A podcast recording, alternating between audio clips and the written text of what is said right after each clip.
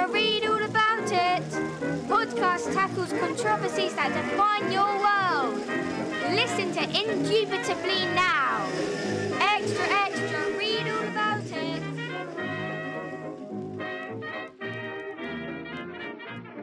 Immigration is difficult to talk about because it touches on every aspect of life in the United States, from the economy to culture to ethnography, demographics, and even interpretations of our history.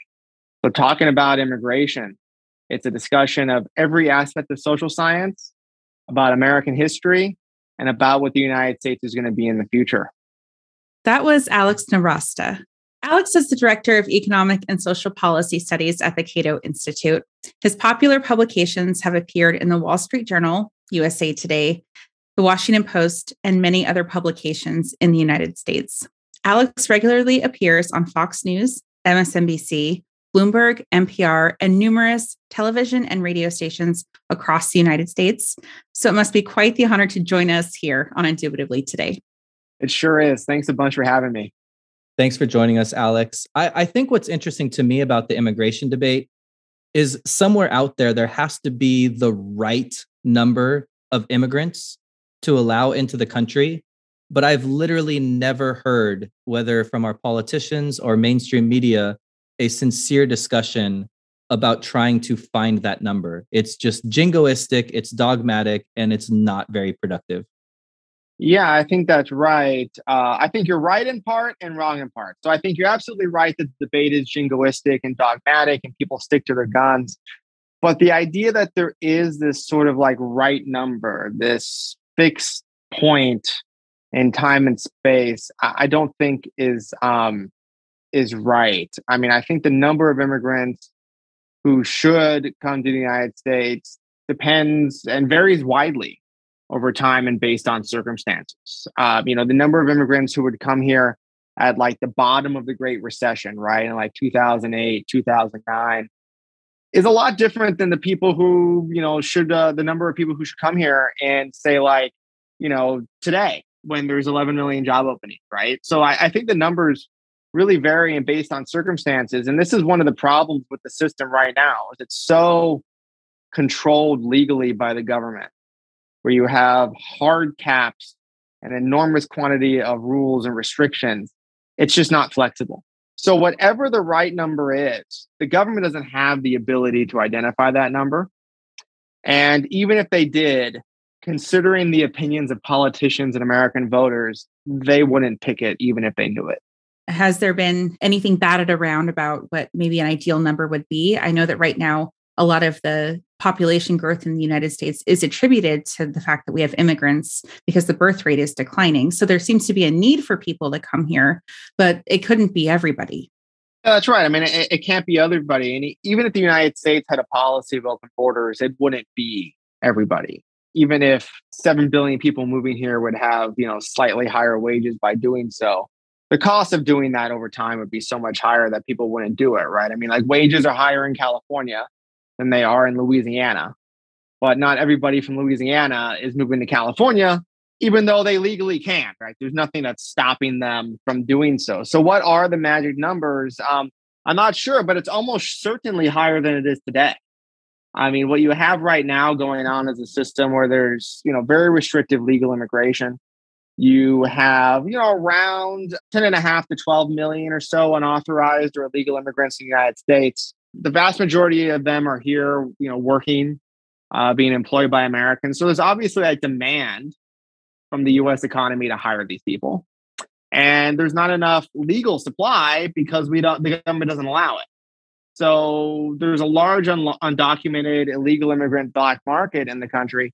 So I would say whatever that magic number is, it's uh, certainly higher than what it is legally allowed today. So the number of immigrants that's needed every year or that should come or or is ideal to come for our economy really does change based on the economic circumstances.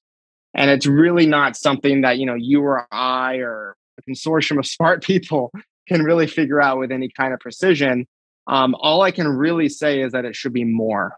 I think part of the reason we can't find that number is because the right takes this absolutist Puritan approach that seems to suggest that the goal should be a complete elimination of illegal immigration. And certain talking heads seem to want no immigration whatsoever, legal or otherwise. And then on the left, they don't want to acknowledge that there are potential burdens that illegal immigration could potentially place on our infrastructure and places where immigrants might come into conflict with our citizens. So I think, Alex, you're right. The government doesn't have the ability to identify that number. But I think you're wrong. I think that you, me, and Kelly throughout this episode are going to be able to find that perfect number for you. Well, let me let me tell you that I, I, I bet if we were to talk about it, we'd probably get closer to that number than um, you know the broad American public in a debate. That's probably right. All right. Well, I'll take that. So why don't in a in a pursuit of that goal, uh, why don't we give a structure for the episode today?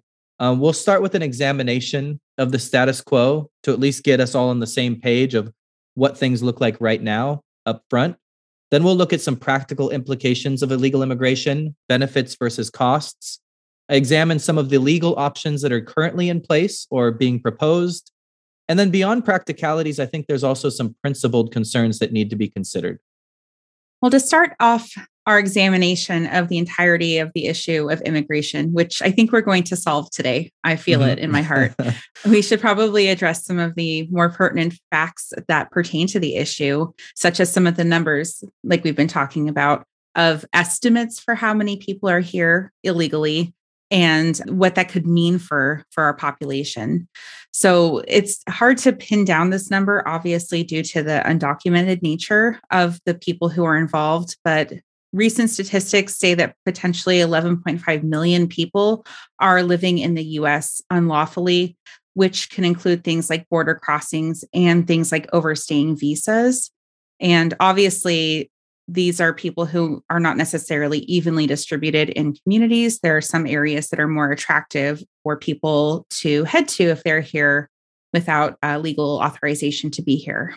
And according to some estimates, the overwhelming majority of these individuals have lived here for over 10 years.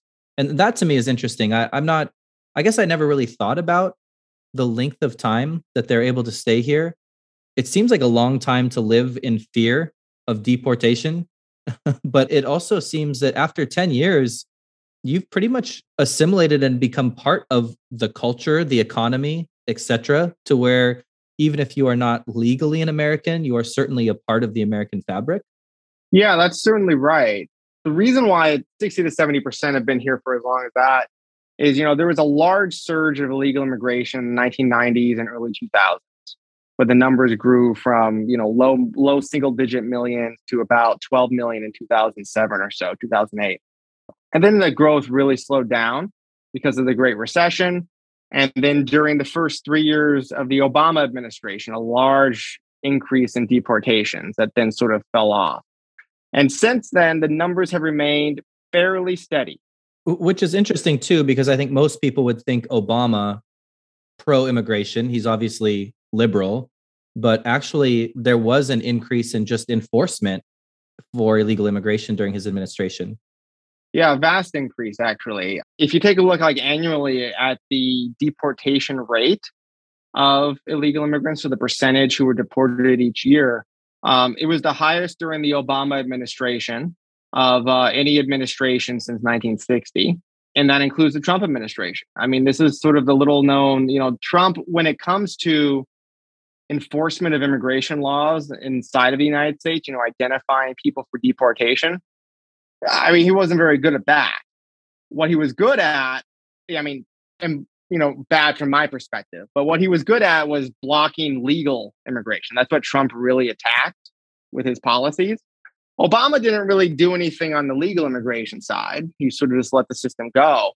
But for the first three years or so, um, he earned the nickname the deporter in chief uh, from a lot of people. What may have motivated that since it seems like he was sort of out of step with a lot of other people in his party? Why was he so law enforcement crazy when it came to uh, immigration?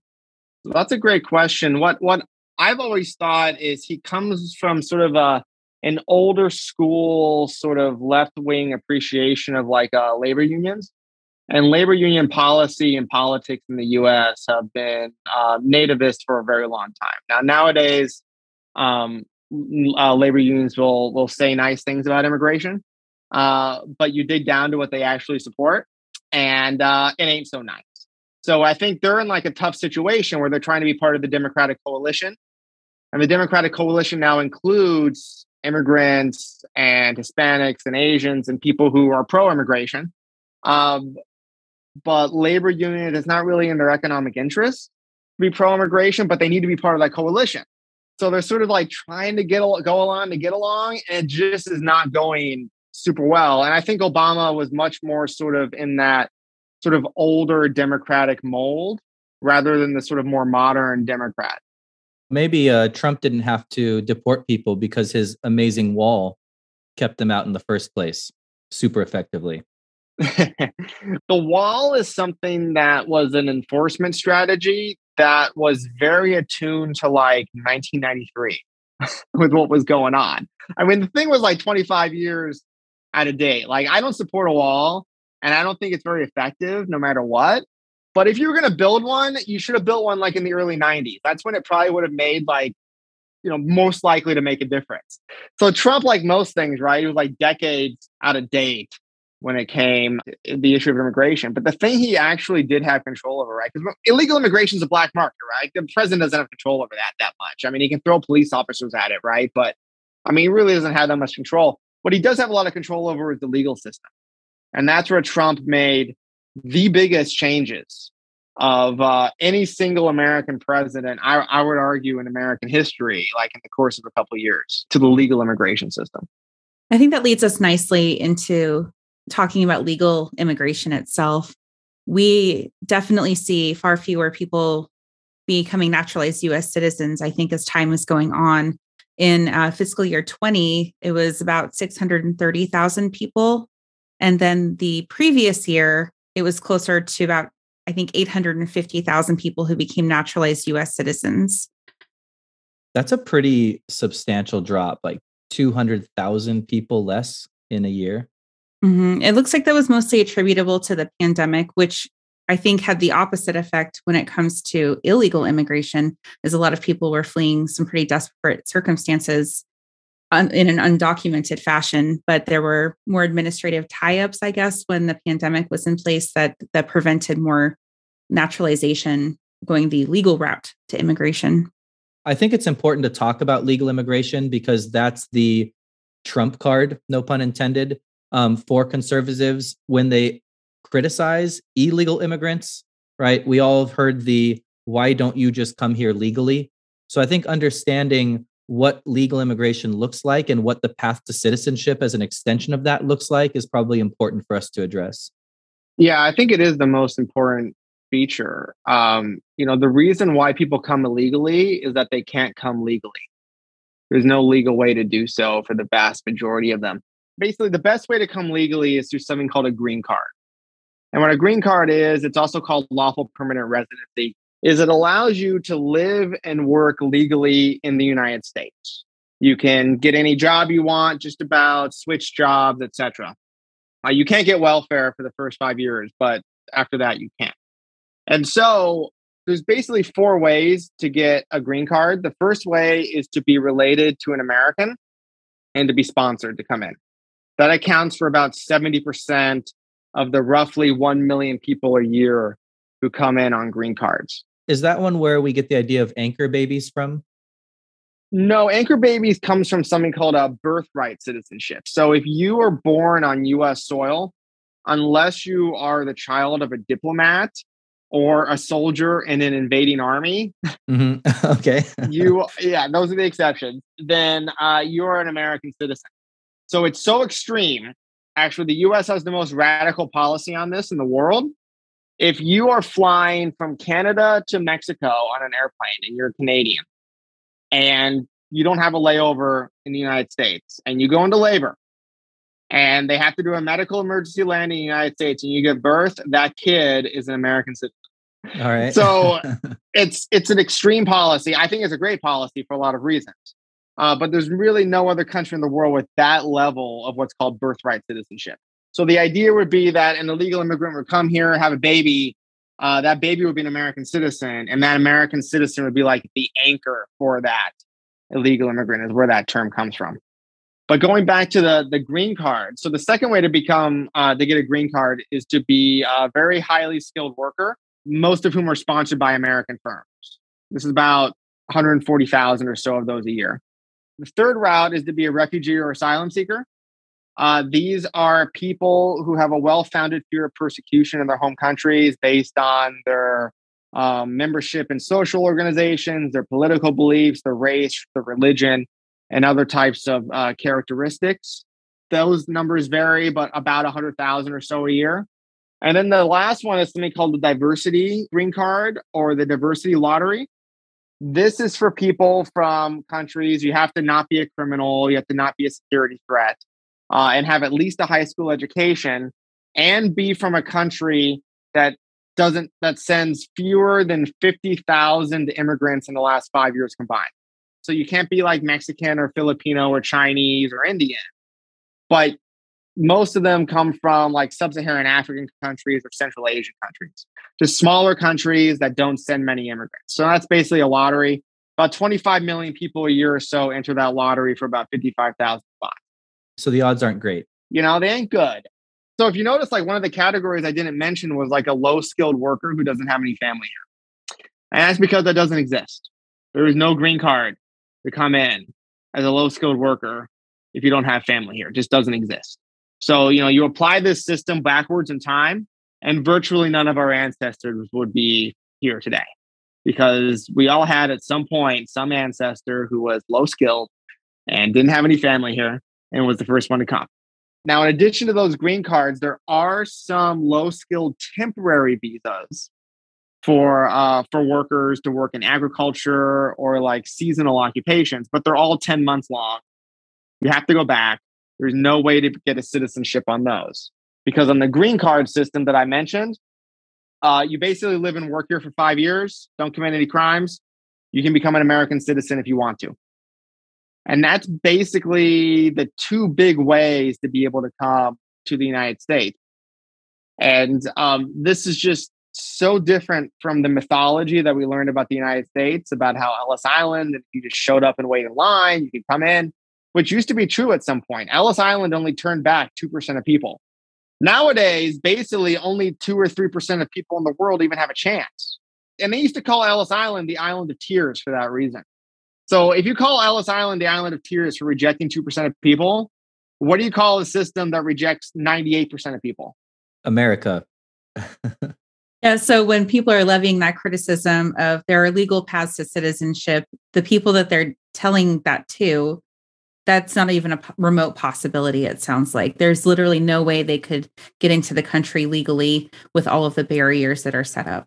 So, certainly, as far as a description of the system, it's undeniable that it is very, very difficult uh, and in some cases, seemingly impossible to get into this country legally which then of course incentivizes someone or or forces someone who needs to or wants to get here to do it illegally. So that's the situation we're in. I think where the debate gets interesting then is is that system justified?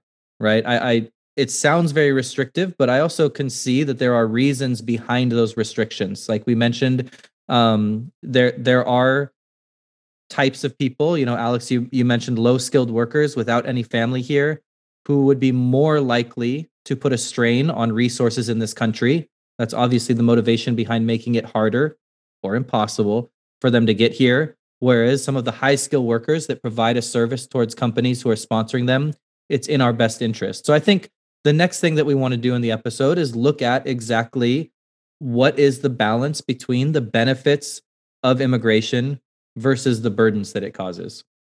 And why don't we start with an idea? And this is maybe the most cited argument the strain on government resources. Uh, do immigrants, let's start with illegal immigrants, do illegal immigrants put a strain on the resources of our government enough to justify us keeping them out, deporting them, building a wall, etc.? Absolutely not. So, uh, illegal immigrants in the United States, with very few exceptions, have no access to means tested welfare benefits. They have no access to entitlement benefits in the United States. Uh, but they also pay tax. Now, about depending on the estimates, 55 to 75% um, file taxes and have money taken out of the paycheck uh, for benefits that they can't get, which um, is a good deal for the US taxpayer.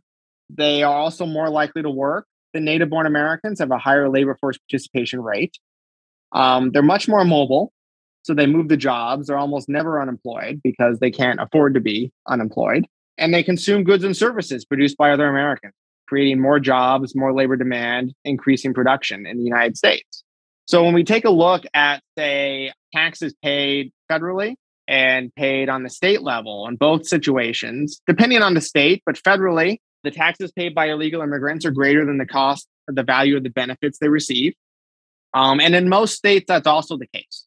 So I'm I'm curious then, it sounds like you're saying that each individual immigrant is net positive to the economy. So is there a, a point of diminishing returns for that? Or would that just suggest that if each individual immigrant contributes, then the more immigrants we have, the better off the economy is going to be? So there could be a point of diminishing returns. If the if that point is reached, then uh, fewer immigrants will come. So it's like a self-regulating system. It's like a sale. If there's a sale at Walmart for like t-shirts because they need to get rid of them, and they sell enough t-shirts and they raise the price, fewer people are going to come and buy it, right? So if the returns diminish, then fewer people are going to come. So we're not anywhere near that point right now. I mean, like not even close and people are generally a blessing uh, for economies, right? And this isn't to say that every single illegal immigrant is a blessing, right? I mean, there's 11 to 12 million, right? Like some of them are murderers, some of them are criminals. Those individuals aren't good, right? Just to be clear about that. But in terms of diminishing returns, I mean, we haven't seen a situation where there are too many people. Isn't there a possibility, though, that the diminishing returns would only be on the American side of the equation, and the the people who come illegally would still reap all the benefits. And this is the exact scenario that I think a lot of people are afraid of, due to some of the, the common rhetoric around illegal immigration. Is that we are going to bear the costs of this, and there won't be any disincentive for people to come and bring more and more people at the detriment of all of us. So that's an interesting point because uh, the empirical academic literature on how uh, immigrants affect wages in the United States, there's two like consistent findings. One is that immigrants in the US slightly raise the wages of native born Americans by just a little bit, not by much, but just a little bit. But they consistently lower the wages of other immigrants. So it, it really is like a self correcting mechanism where if the benefits of immigrating to the United States decrease, fewer people will come. I'm familiar with the theory that you're bringing up, the race to the bottom, where people compete. And if one person's willing to do a job for $20, then the next one comes in is willing to do it for 18, willing to do it 16. But I want to push back a little bit on the idea of self correction because, you know, even $16, $14, $12, if it's still more than what they'd be making back home, I still think there's an incentive for them to come here. And at a certain point, that's going to tip below the benefits that we've talked about. And and the other phenomenon I think that that could potentially happen here is just the idea of hope. Right? When when somebody leaves their country to go to the United States, do you think that they know this is how much money I'm going to be able to make there? Or do they just have a sense of if I get there, things will be okay? the amount of information shared between immigrants in the US and their friends and family overseas, I mean, really is enormous. Mm. So if it got down to the point where the wages that they could expect here relative to their home countries starts to even out or maybe even dip, then they definitely will stop coming. One topic on the issue of the economics question is that a lot of people who do come to the United States and work here do send quite a bit of their money home to the family that couldn't come to the United States. And in that case, is there an economic detriment? Does the benefit of having these folks in the United States diminish when there are remittances involved? No, uh, it, it, doesn't diminish at all. I mean, one of the things to realize is that those remittances come back to the United States in the form of exports. So, given the way the like international economics works, dollars that are sent abroad have to come back to the United States eventually. in the form of American exports there. So it might be that an immigrant will send money back to Honduras, like a thousand dollars. That family in Honduras will buy uh, soap, maybe education. The soap company down there will use it to buy a machine produced in the United States to make more soap. So that money will definitely like comes back and indeed has to come back the way that international finance and international economics work. So it's it's a great system, but we also get the benefit of that workers' goods and services produced in the United States, right? Like wealth is not represented by dollars and cents. It's represented by the quantity of goods and services that we have access to.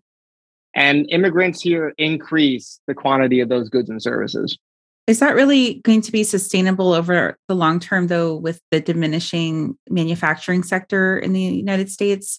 I think we're solidly turning into a service focused mm-hmm. economy, and that seems to have a, a less um, viable chance at being internationally profitable. so, for one thing, like the value of the manufacturing sector is not decreasing, it's just that many fewer people are working in it because it's getting so much more efficient the number of workers today it takes to make a widget in an American factory is many fewer workers than they used to be. But the number of widgets being made is a lot higher. Like it's exaggerated the decline in manufacturing in the United States. But there are also, we, we do export a lot of services. I mean, financial goods and services are an enormous part of the economy, not to mention, um, you know, American like engineering and design. You know, iPad and electronics and all these other sort of high tech gadgets to, to, to show my age, right, are um, designed in the United States as a service, and then they're made in dozens of countries around the world. It's interesting you bring up uh, manufacturing because we don't have time to go into this in this particular episode, but I think it's worth pointing out that if the concern is immigrants coming in and potentially distorting uh, the economy, there should be a lot more concern about artificial intelligence and the impact that robots and automation has in industries and the effect that might have on US citizen jobs than probably immigration. And if you want to hear about that, we did do an episode on artificial intelligence. Quick plug before we move on to our next subject, which is going to be I think we've covered the economy here. Let's talk about Alex. You mentioned the first immigrant comes over, and then following immigrants, they come and they they tend to assemble around that first immigrant and this turns into communities. And i think this is a big criticism. Just culturally and socially there's a lot of concerns for immigration that the united states doesn't work like a melting pot anymore but rather when immigrants come here rather than assimilating they create their own segregated communities they continue to speak their own language etc and this just causes for a, a kind of cultural disconnect between immigrants and the the native Americans, not the real Native Americans, but we know what I'm trying native to say. Native born Americans. the native born Americans that have, uh, you know, in the last 200 years claimed this country to be their own. Nobody before us gets the country. Nobody after us gets the country. We just happen to be here in that sweet spot where we can claim ownership, basically. Yeah, that's right. Uh, economists try to study this a lot, like this sort of uh, issue of uh, assimilation. And you know, the best measurement I've seen of how to take a look at is by Jacob Vigdor, who's a buddy of mine at the University of Washington. And he basically says, like, okay, assimilation is when the immigrants or their descendants of the immigrants are basically indistinguishable by natives in terms of their language, religiosity, civic participation, family size, income, and education. And when you take a look at it that way, by the third generation, the children of immigrants are indistinguishable from longer settled Americans on all those counts. And third generation is the grandchildren of the immigrants. Even the ones that have segregated communities. Yes. Yeah, so what happens is a lot of times you'll have, you know, immigrants come in and they'll live in a community that is, you know, nearly homogeneous immigrant or of that immigrant ethnic group. They'll have kids in that community. But what they don't tell you is like the first generation, you know, there's intermarriage in every generation.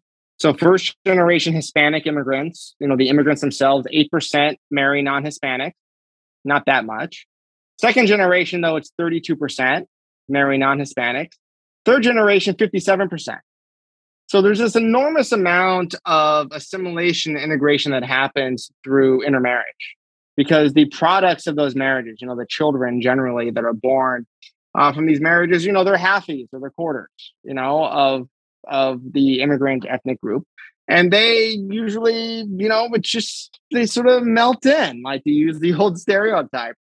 And, and and furthermore, a lot of people sort of move away. So a lot of the reasons why immigrants coalesce in these different communities is because it helps them get started. You know, it's familiar surroundings, familiar people, familiar language. It's hard to learn English, but the kids don't really have that problem. They grow up here, they speak English.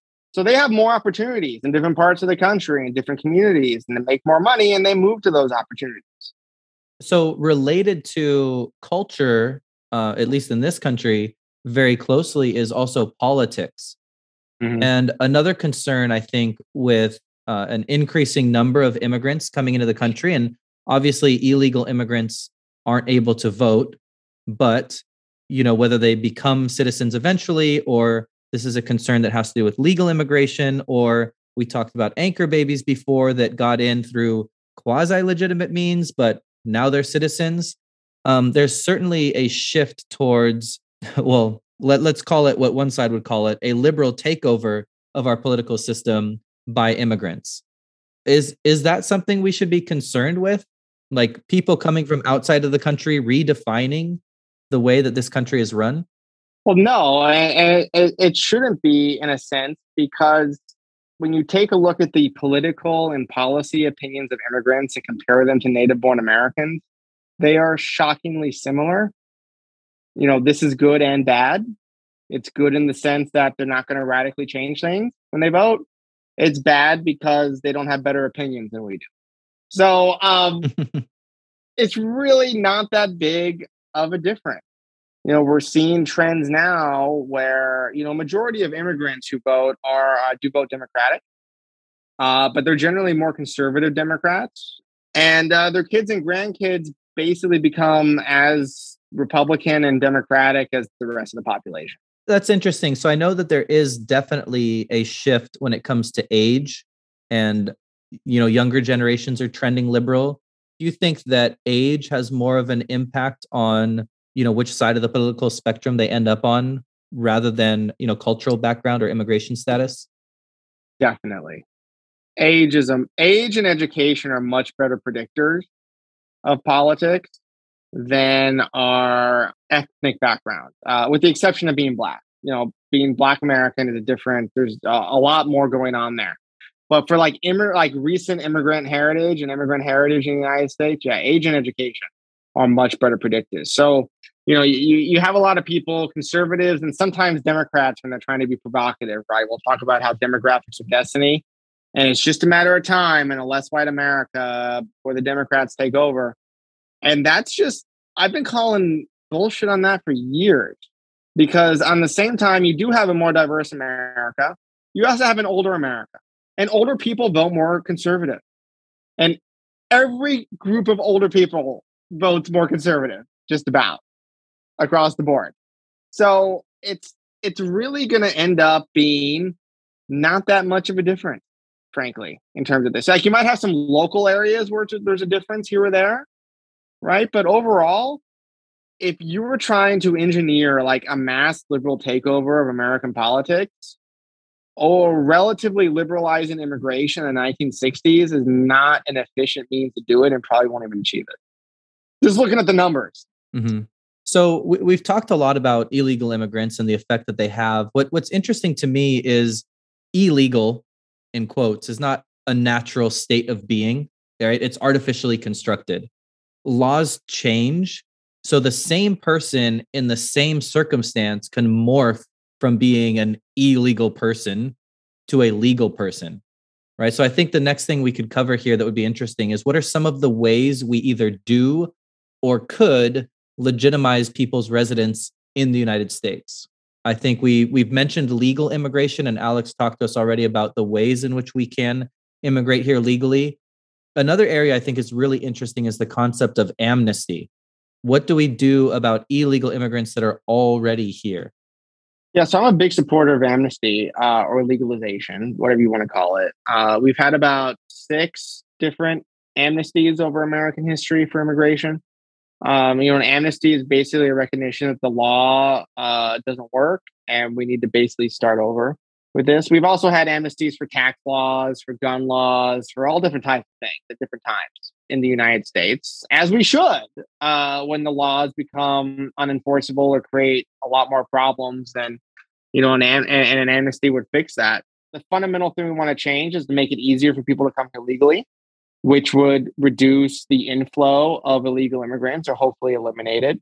And then after that happens, um, or maybe at the same time, we just legalize all the people who are here unlawfully, you know, with some exceptions for people who are serious criminals and people who should be in prison and things like that, national security threats, you know, with those individual exceptions. And then we just do it as many times as we need to get that population down as low as it possibly can be. Because there's no reason, I think, to relegate a large number of people into the black market based purely on where they were born and because they were seeking opportunity.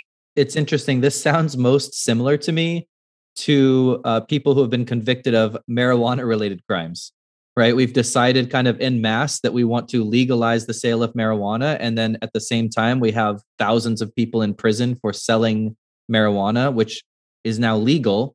Uh, it doesn't make sense to leave them in jail when the laws have changed like that.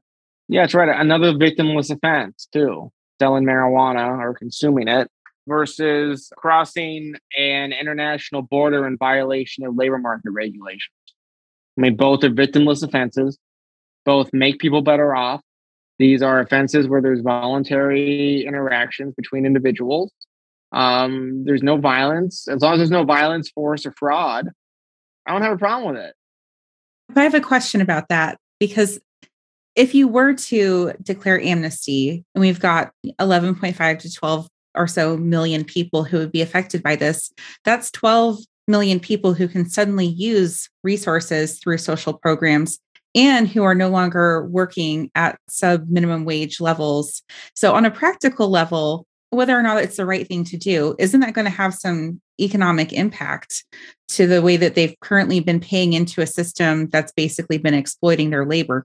So there will be some slight uptick in some social benefit consumption and consumption of welfare and things like that, but not really that much. And their wages would go up slightly, which is pretty good. But it basically removes the threat of state action against these individuals. And if we're worried about them using welfare, say you get a green card and you can't use welfare for 20 years or until you become an American citizen, right? Like if we're really worried about that, just to say that and say, okay, you're legal now. Uh, you don't have to worry about being deported if you get a traffic stop, but you can't use food stamps. I will guarantee that any illegal immigrant right now who hears that deal will jump for joy. That sounds like a great deal to me. Everybody win. They get to work legally, get rid of the fear, and then the, the, the fear that some Americans have that these folks are going to consume a lot of welfare, that goes away. So there's a lot of different options for reform that could be done that would make everybody better off, except for a handful of nativists who really want to use the power of the government to ruin people's lives for reasons that don't make a lot of sense. Uh, realistically, we've been talking about a lot of practical concerns, but I think that the vast majority of people, and we sort of teased this at the beginning of the episode, form their opinions about immigration on principled reasoning. Or, I mean, reasoning might be a, a, a, little bit of a, you know, generous term here, but on principled, uh, you know, stances.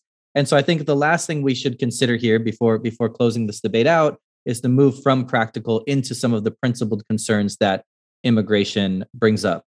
Immigration seems to be a perfect storm of legal standards, feelings and then ethical standards or philosophical standards all coming together into this strange blender of policy.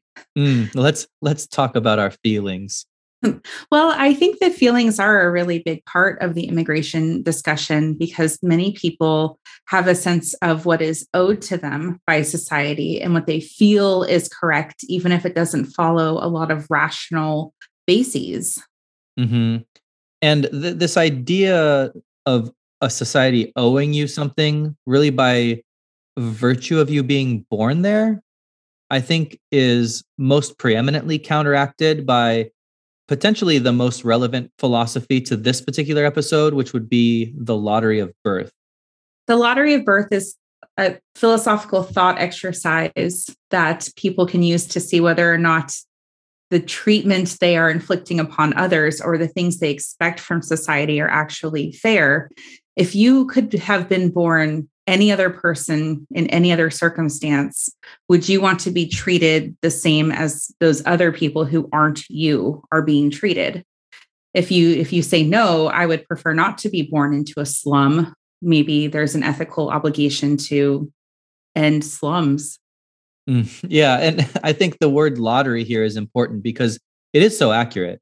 We don't control where we were born. You you could make an argument that your parents have some control over where you are born and by virtue of you being their child you deserve the fruits of their labor so i do think there's an interesting argument there but beyond that the idea if you happen to be born 10 miles on the wrong side of an imaginary line uh, your life is going to look fundamentally different than somebody else who was born on the you know quote correct side of that line.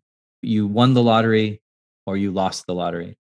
And a striking part of the immigration debate is that so much of what happens is determined by what happens when people are not legal adults. They don't consent to where they were born, and they often don't consent to where they were taken by their families if they were involved in border crossings. There are a lot of people involved in immigration who are doing so unknowingly or unwillingly. And I think what's important here is that then, as a byproduct of this random event, right? You were randomly born in this particular place. Now you have legal status, financial circumstances, and really value assigned to you based on something completely out of your control and completely arbitrary. Yeah, the value of uh, humanity or human rights does not depend on where people are born uh, or where they're from. They come from being a human being, right? So ethically, borders are irrelevant and nationality is irrelevant. And I don't owe any more to a stranger who happens to be American than I owe to a foreigner around the world. But in the same token, it doesn't mean that I have the right to take something more from the foreigner than I do from an American, right? So I don't think our duties and rights and responsibilities uh, depend on uh, ethically anyway depend on nationality or borders you know i think what's interesting about what you say there alex that's a little bit different from the rest of the conversation is the idea that we don't owe anything to other americans because as much as the immigration system and the borders that we've erected uh, keep people out and that's kind of where our discussion is focused so far there's also a certain sense of obligation to people within those borders, right? We we talked about taxation, we talked about welfare systems, and if you reside or you were born within those borders, now apparently I do have an obligation to assist you in some way, while that line means that I don't have that same obligation to somebody else.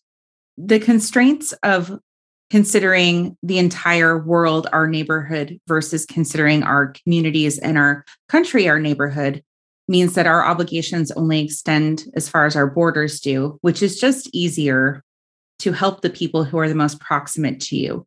It is easier now to help people around the world than it has ever been, but it is still more difficult to feed people south of the equator than it is to feed people in my own country so borders are, if nothing else, a, a construct built of convenience. Ah, I mean, I get that Alex is right that these borders shouldn't matter, but dang it, now Kelly is right also. And then, like, just functionally, you know, I, I, think we could take it one step further than what you're talking about, Kelly. Is we can't even take care of all Americans. You know, it's it's not like our social systems that we've been discussing throughout the episode. It's not like they work for everybody right? We let plenty of Americans through the cracks. And as much as, you know, Alex, what you're saying about borders not assigning value or obligation to people makes sense. Part of me, it just it just seems so logical that if we have a system of Americans being funded and, and supported by Americans, if we have to prioritize somebody because we don't have the money for everybody, It just makes sense to prioritize the people within that system first. And maybe if we ever get to a world where we've taken care of all of their needs, then we can start looking outside of our borders or expanding who's included in our borders to get them taken care of also. If the justification for prioritizing people within our own borders is that people have paid into the system who live here and therefore they should benefit from it, then I don't understand how birthright citizenship also fits in that framework because being born in a specific place is not an accomplishment or a contribution to that society. in most cases, it's probably a detriment. But I think the idea there is that eventually they're going to be paying into it when they start working and and paying taxes and contributing to our various, you know, social schemes. Is that really the basis for taking care of people off of their potential contributions to society? I don't think that there is a guarantee that they will pay into society. It does not seem to be consistent with the way that a lot of other transactional relationships work in, in countries like the United States. That is true, huh? So if you're born here randomly, you're automatically owed the support of the system, and you take that through school when you're a kid. And then I guess you don't have to do anything. You don't have to work when you're out of school, and you could go immediately onto welfare. And so, um, if the argument against immigrants coming in and you know say it's an immigrant that doesn't work and then taps into our systems, that would be bad. I guess there isn't really much of a difference between them and, and a citizen who was born here, other than, again, going back to that idea of the lottery of birth. Right. If I was born here and I was educated through taxpayer funded school systems and I was taken care of by a government that created laws and protections for me. And then the second I turn 18, I decide that I'm going to go live in another country. I don't owe my tax dollar funded life back to America. That's actually kind of interesting. So let's take the opposite. I know that one of the things we haven't really talked about, but one of the ways that people gain citizenship or start the path to citizenship in the country is by joining the military. So if you have an immigrant who comes to the United States, starts working, starts paying taxes, or an immigrant that comes to the United States, signs up for the military, defends the country, they deserve less from that country than somebody who does none of those things but just happened to be born here. It does seem kind of strange. There are some countries that don't have automatic birthright citizenship. And I do wonder how they organize themselves and determine citizenship for people who were born on their soil. But it does seem like there needs to be an additional demonstration of effort and willingness to contribute to, to society in order to become a fully vetted citizen in a lot of those instances. And in America, in particular, it's the arbitrary standard of what soil you happen to be on at the time. We could have a yearly Hunger Games, and anybody that survives gets to be a citizen. I contend that we actually could take care of everybody within our borders easily if we just allocated resources differently. And if that's the case, what would fundamentally be stopping us from helping people around the world other than a border? I think that's because you're probably the most optimistic Scorpio that I know. I don't think so. I think what I'm saying by posing that question is people will always find a reason to deny help for people that are not like them. And borders are the reason currently. And there are many other things that could be the reason in the future political differences, religious differences, all of the things humanity has always relied upon to separate us from the other. Well, and it's easy to point out obligations that we have. Let's assume for a second that borders do and should exist. And we do have an obligation to people within those borders because of uh, you know a social contract because they've paid into the system and now they're owed by that system you know various obligations that i think you can logically and principally point out. But even in a world like that, I do think an argument could be made that we still have an obligation to citizens outside of those borders, um, particularly when you look at the foreign policy actions and just stances that the United States has around the world and very specifically in Central and South America. Absolutely. There is so much of the geopolitical power and wealth that countries such as the United States would not have without the exploitation of other countries. And there seems to be an, a building ethical case for making some sort of reparations, for lack of a better word, for all of the colonial and neo-colonial actions that this country has taken around the world. Right. And and again, if we look specifically to Central South America, I think there's some really obvious ones. The first one being uh, the war on drugs. And there is a significant number of people who, whether it's as refugees or people looking to escape from the economic situation that the war on drugs and warlords just and the hold that they have over various governments, right? When they look to escape from those things, they're coming to the United States. And if we had such a large part in creating those circumstances that they're fleeing, do we then have an obligation to provide them an escape? I do think that there is a mounting justification for at least permitting people to flee to our country if they are experiencing violence that we more or less created through our international malfeasance. And I think you can make, at least ethically, a stronger case that uh, the US government owes some damages to the people who have been locked out of the country. And I don't even mean like people who have been, you know, who live overseas in a country that's been bombed by the United States, but people who want to come here and sell their labor and they're Americans who want to buy it. And that immigrant could make 10 times more than what they're making in their home country. And the US government says no.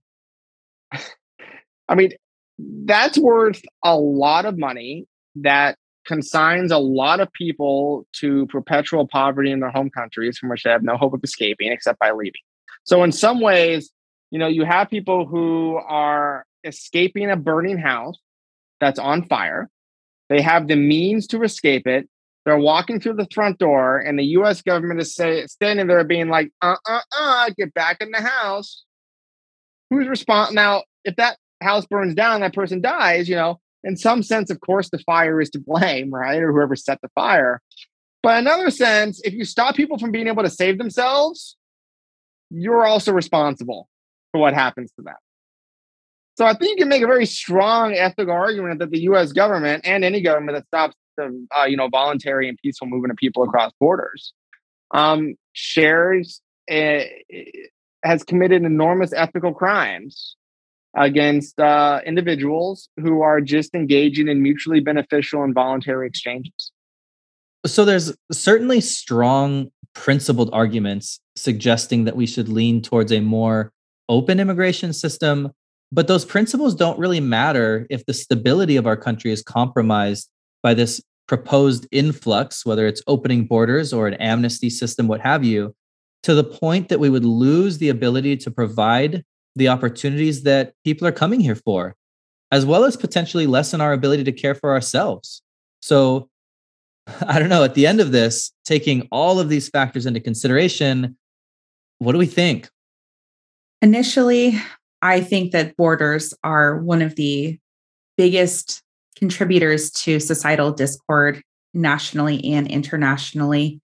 And as a part of the discussion about immigration, but also thinking about larger geopolitical implications, I think borders have no business existing. Beyond that, knowing that I don't think many countries are willing to give up their borders and perhaps would like to expand them further. I think that the ideas of nationalism and birthright citizenship and things like that need to begin to erode. I think that immigration should be free flowing across borders, that people shouldn't need to prove themselves in order to be accepted into countries. And that's not just the United States expecting certain things in order to become a citizen. A lot of other countries have educational requirements in order to get citizenship. You have to provide value to their country to get citizenship. And that undermines the inherent worth that humans have, that any human deserves to have protections of governments that care about them, deserves to have freedom from violence. So when it comes to immigration, we need to make it, at minimum less difficult for people to get into a, a place where they feel safe and they feel like they can actually live a life that they deserve. And uh, hopefully, we'll also begin to dismantle the idea of countries as a whole and live in a beautiful borderless world. And all those little lines that are on the map when I fly over the country will disappear. But if all those lines disappear when I'm flying home from Texas, how will I know when I've escaped? yeah, without your ability to look at your phone when you're flying, you have basically no idea where you are without those lines on on the ground to tell you where you are. All right, so those are Kelly's thoughts. Um, Alex, I know you've probably spent a lot more time thinking about this than either of us. I'm I'm definitely curious to hear at the end of the episode what you have to say. Immigration is one of the most important global economic and social policies that we can think about the effect of liberalizing immigration on the global economy and on people's well-being is likely larger than any other single policy change because the wages and benefits of people moving from poor countries to rich countries is much vaster than any other conceivable policy option or change that has been uh, contemplated by people. So if we want to think about, you know, policies in the world that are big, that will do more than any other policy to reduce poverty and increase prosperity in the developed world. Uh, immigration should be the first, second, and third policy option that we should consider uh, when it comes to liberalizing the economy and when it comes to increasing uh, global well-being. Thank you for that, Alex. It's it's been really awesome to have you on the show. For our listeners, if you'd like to look more into Alex's work, he actually has two books, which he has co authored. One is Wretched Refuse The Political Economy of Immigration and Institutions. And the second is Open Immigration Yea and Nay. And he also has a booklet that's titled The Most Common Arguments Against Immigration and Why They're Wrong. And we will be linking that on both our Facebook and our Twitter accounts. So you can look through that also. It's a really well put together piece of research it's probably the most concentrated and succinct source you can find for material to answering questions you might have on this topic. So I would definitely recommend it. Um, Alex, thanks again for joining us today. Really appreciate your time. Thanks a bunch, guys. And it was really my pleasure. I, I had a lot of fun. Thank you. And as always, we do like to end with a quote. And today I have one from a president who was vetoing a restriction on immigration in 1897 Ooh, let me guess. Ooh, 18. Oh, now you said the date. Now I'm gonna look dumb if take away the date. Let's just just say a president. And that way I can guess without looking dumb when I don't know who was the president that year. Okay. So this quote came from a president in a year. Okay. All right. Let me guess. Let's hear the quote and then I'll guess. Okay. It is said that the quality of recent immigration is undesirable. The time is quite within recent memory when the same thing was said of immigrants who, with their descendants, are now numbered among our best citizens. Hmm. I'm going to say that that was uh, my presidential history is not good. Zachary Taylor. Wow, you can never be on Jeopardy. Damn it. Um, Donald Trump. Well, that timeless quote, which I think is very applicable to how people converse about immigration now, about 130 years later, was from President Grover Cleveland. And it's just something to think about.